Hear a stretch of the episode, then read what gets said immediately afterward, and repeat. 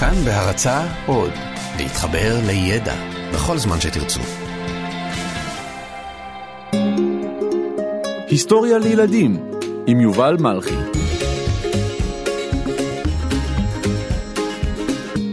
האיש שהאיר את העולם, אלברט איינשטיין.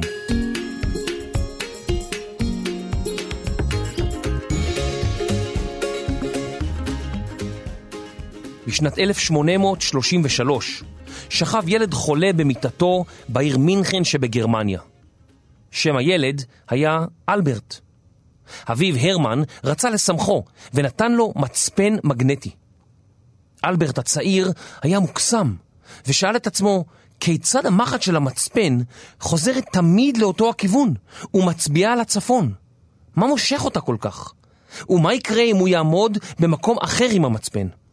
אלברט הקטן לא הפסיק לשאול את אביו על המצפן, ואביו הסביר לו בסבלנות על תופעת המגנטיות בטבע.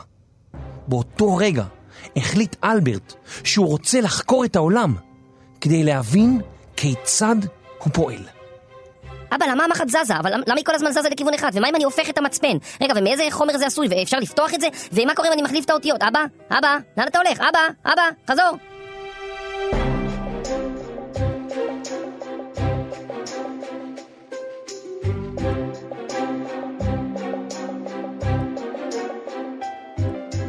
אלברט איינשטיין נולד בגרמניה בשנת 1879 להוריו היהודיים הרמן ופאולינה איינשטיין.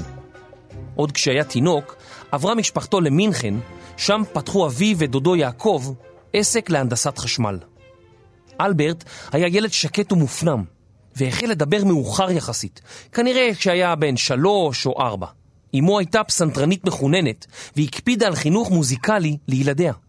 ואכן, אלברט למד לנגן בכינור. הוא אהב מאוד לנגן, אך שנא את המשמעת הקשוחה הנדרשת בלימודי המוזיקה. בן חמש רשמו אותו הוריו לבית ספר נוצרי קתולי, שהיה בית הספר הטוב ביותר בעיר. אלברט לא אהב ללכת לבית הספר. הוא לא אהב את המשמעת ולא את מוריו שלא הפסיקו לצעוק עליו. הוריו נקראו תכופות לשיחות עם הוריו על התנהגותו. אולם מאחר שציוניו היו מצוינים, הוא לא סולק מבית הספר. כשהיה בן תשע, עבר אלברט לגימנסיה, כמו חטיבת הביניים של היום. שם למד עד גיל 15. הגימנסיה הייתה בית ספר שהמשמעת בו הייתה קפדנית וקשוחה, אף יותר מזאת בבית הספר היסודי. ואלברט, שהיה מרדן מטבעו, שנא את הגימנסיה, את המורים ואת המשמעת הנוקשה.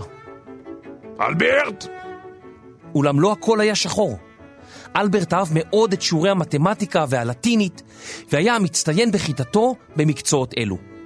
בשאר המקצועות המצב היה לא טוב. מורהו ליוונית אמר להוריו, מהילד הזה לא יצא שום דבר. הוריו של איינשטיין נהגו להזמין לביתם, לארוחה, פעם בשבוע סטודנט יהודי עני. כשהיה אלברט בן עשר, החל לבוא לביתם סטודנט לרפואה ושמו מקס תלמוד. אלברט נהנה מאוד לשוחח עם מקס על מדע, מתמטיקה ואפילו על פילוסופיה.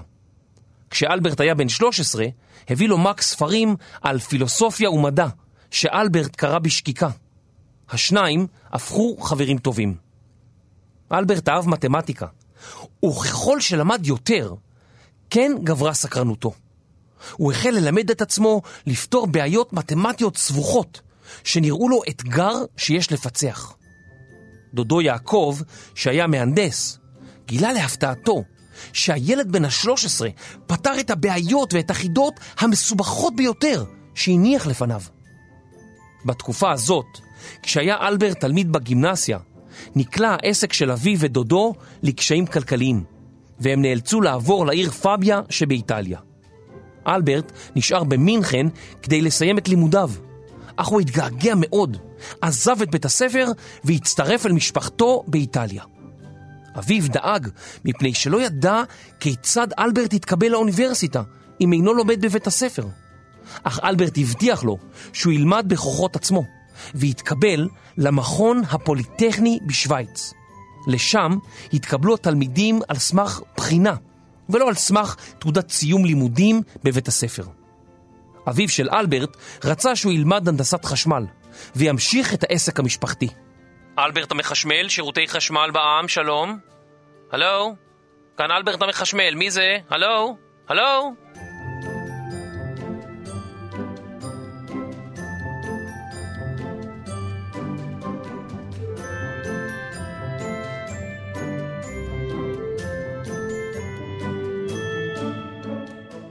בשנת 1895, כשהיה אלברט בן 16, הוא נבחן בבחינות הקשות של המכון השוויצרי.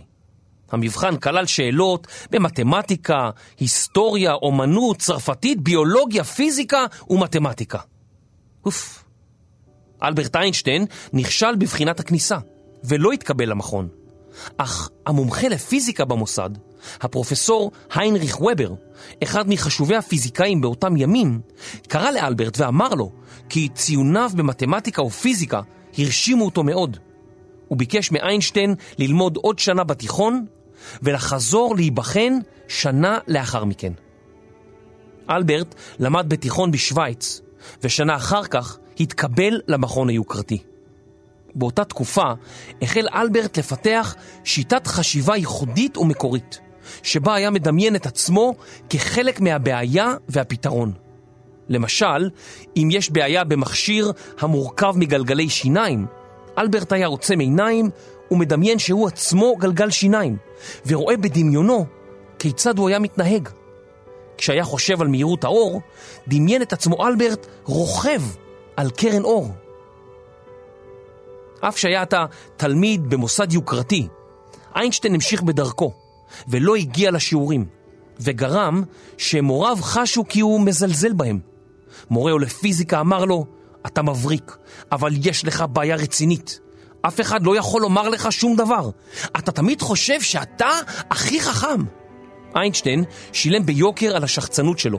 כשסיים את לימודיו במכון היוקרתי, הוא לא התקבל למשרות בחירות, ונאלץ להסתפק בעבודה משעממת כפקיד במשרד לרישום פטנטים בשוויץ.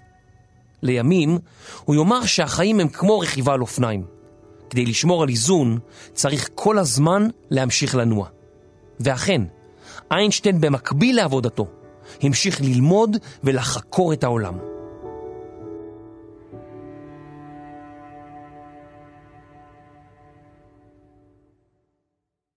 בשנות לימודיו הכיר אלברט סטודנטית נוספת שלמדה פיזיקה. שמה היה מילבה מריץ', ועד מהרה השניים היו לזוג. לאחר הלימודים הם התחתנו ונולדו להם שני ילדים. ואז הגיעה שנת 1905, השנה המופלאה של איינשטיין.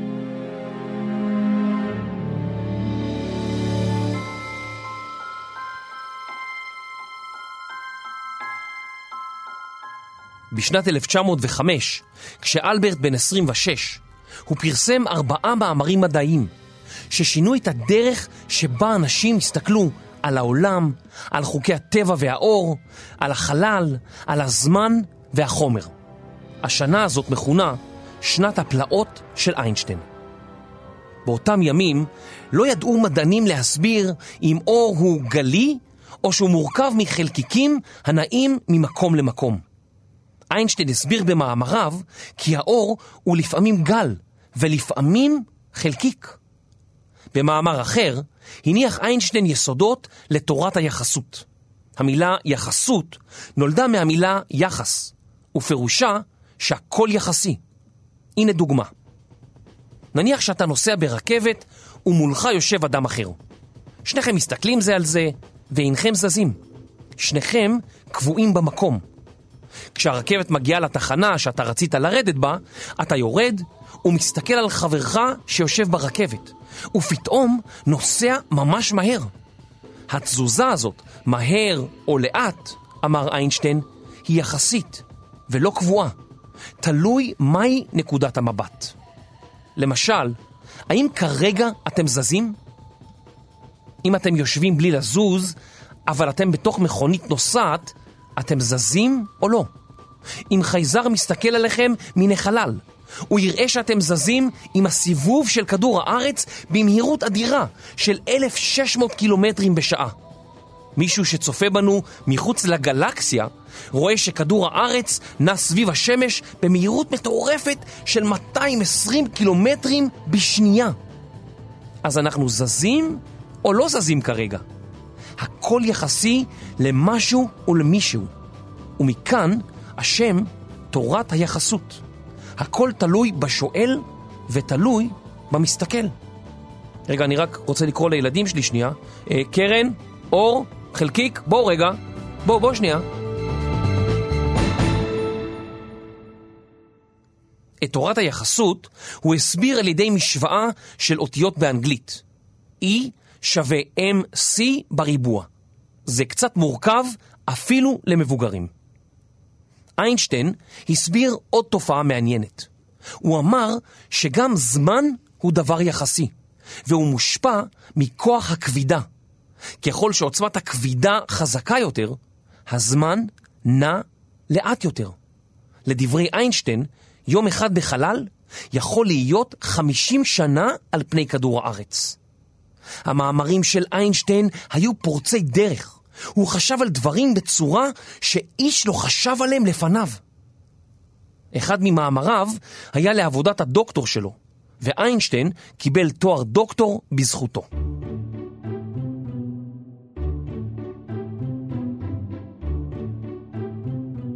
מאמריו של איינשטיין הביאו סוף סוף להכרה שהוא רצה כל כך. הוא התמנה לפרופסור באוניברסיטה, והיה למרצה אהוב ומפוזר.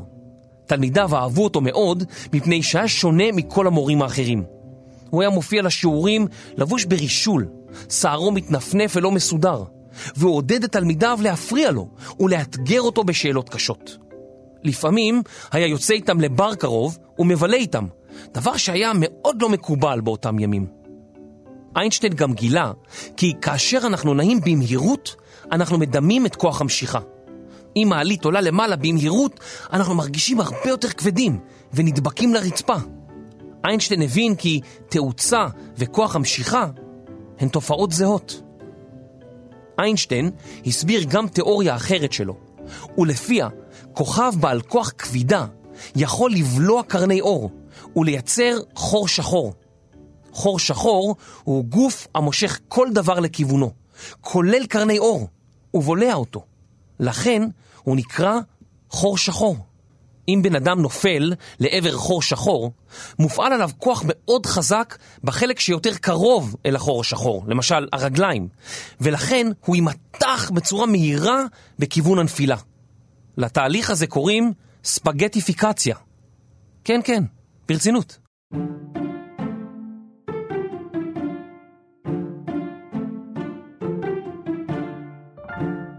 התיאוריות של איינשטיין היו מעניינות, אך הן היו תיאוריות, מסקנות הנשענות על מחשבה, ולא על עובדות. אמנם איינשטיין הרגיש כי הוא צודק במעט האחוזים, אך חסרו לו הוכחות של ממש. בשנת 1919 יצאה משלחת בריטית לאפריקה כדי לברר אם קרני אור מוסטות בזמן ליקוי חמה. המשלחת הוכיחה שאכן השמש משכה ועיקמה את קרני האור. בן לילה הפך איינשטיין למגה סלב. הוא הוזמן להרצאות ברחבי העולם, ומנהיגי העולם ביקשו את קרבתו. בשנת 1921 זכה איינשטיין בפרס נובל לפיזיקה, הכבוד הגדול ביותר בעולם המדע. אנשים בכל רחבי העולם העריצו אותו ואת חשיבתו המקורית. בינתיים נפרד איינשטיין מאשתו מלבה, והתחתן עם בת דודתו אלזה. הוא כמעט ולא זכה לראות את ילדיו בשנים האלה. ילדו הבכור סבל ממחלה, והיה מאושפז במוסד במשך שנים רבות.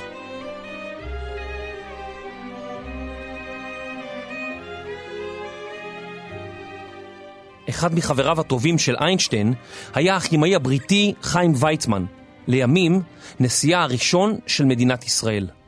ויצמן הדביק את איינשטיין בחיידק הציוני, והשניים גייסו כספים למען האוניברסיטה העברית בירושלים. בשנת 1923 בא איינשטיין לביקור בארץ ישראל, השתתף באירועים וכינוסים ונשא נאומים רבים. הזמן עבר, ואיינשטיין היה שקוע כל כך בכוכבים שלו, עד שלא הבחין ברוחות הקודרות שהחלו לנשב בגרמניה. מצוקה כלכלית, מהומות והתגברות השנאה ליהודים. אשתו של איינשטיין החלה לחשוש, אך אלברט היה מדען מפורסם, בעל שם עולמי, והוא ביטל את חששה. בשנת 1934 החרימו הנאצים רכוש יהודי, ומשרדי ממשלה החלו לפטר יהודים רבים. ככל שהנאצים הגבירו את פעילותם, החל איינשטיין לחשוש לגורל משפחתו, והיגר עמה לארצות הברית. הוא עצמו ניצל, אך חברים רבים שלו נשארו מאחור, בגרמניה, ואיינשטיין חרד לגורלם. מילדותו הכריז על עצמו איינשטיין פציפיסט, אדם שמתנגד למלחמה ולאלימות. אך עתה הוא חשש מאוד מהנאצים. בשנת 1939 כתב איינשטיין, יחד עם חברו היהודי ליאו סילארד, איגרת לנשיא ארצות הברית בדבר האפשרויות הטמונות במחקר האטום. מדינות רבות החלו לעסוק במחקר האטום, מתוך תקווה שיצליחו להפיק כמויות אנרגיה אדירות מביקוע גרעין האטום. איינשטיין היה מודאג שמא מדענים גרמנים שנשארו בגרמניה הנאצית יצליחו לייצר פצצת אטום, והוא וסילארד הפצירו בנשיא רוזוולט שארצות הברית לא תפגר במחקר. רוזוולט השתכנע והחליט לקדם מיזם סודי לפיתוח פצצת האטום הראשונה, פרויקט מנהטן. וכך האמריקנים היו הראשונים לייצר פצצת אטום, והם אף השתמשו בה כדי לסיים את מלחמת העולם השנייה. הנשיא האמריקני הארי טרומן אמר כי הוא מודה לאלוהים שהפצצה הגיעה לידי האמריקנים ולא לידי אויביהם. איינשטיין החל לחשוש מהשימוש שיעשו מדינות אחרות בפצצת האטום. ואחרי המלחמה היה לאחד הדוברים המובילים נגד השימוש בפצצות אטום. פעם הוא נשאל באיזה נשק השתמשו במלחמת העולם השלישית. הוא ענה, זאת אינני יודע, אם כי ברור לי, כי במלחמת העולם הרביעית ישוב האדם להילחם בכלי נשק ממקלות ואבנים.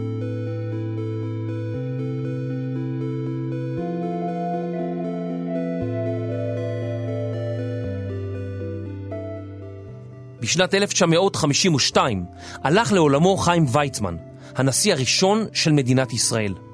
לאלברט איינשטיין הוצע להיות הנשיא השני של המדינה, אך הוא סירב בנימוס, וטען כי אין לו הכישורים הנדרשים.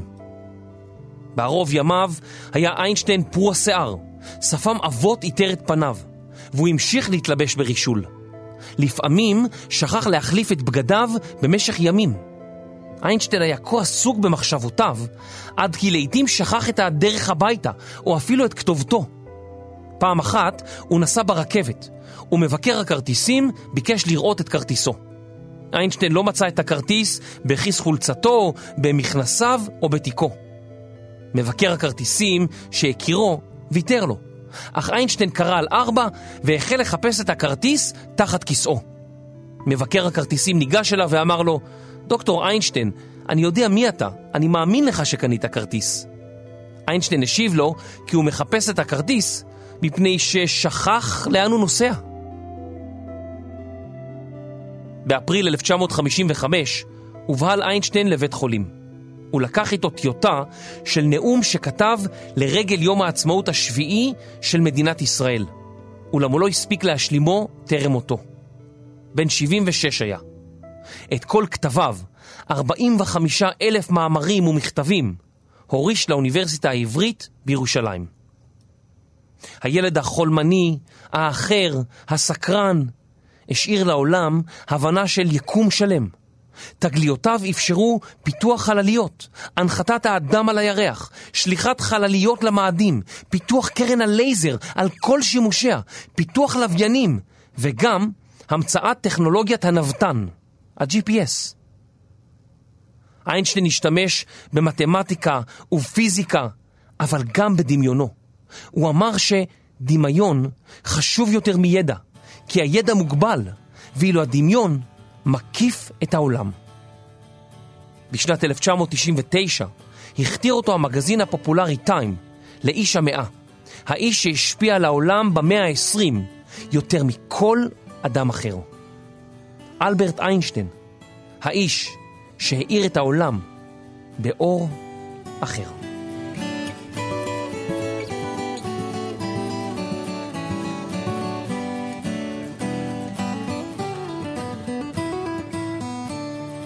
כתיבה ורכיבה על קרני אור, קרני דינטי.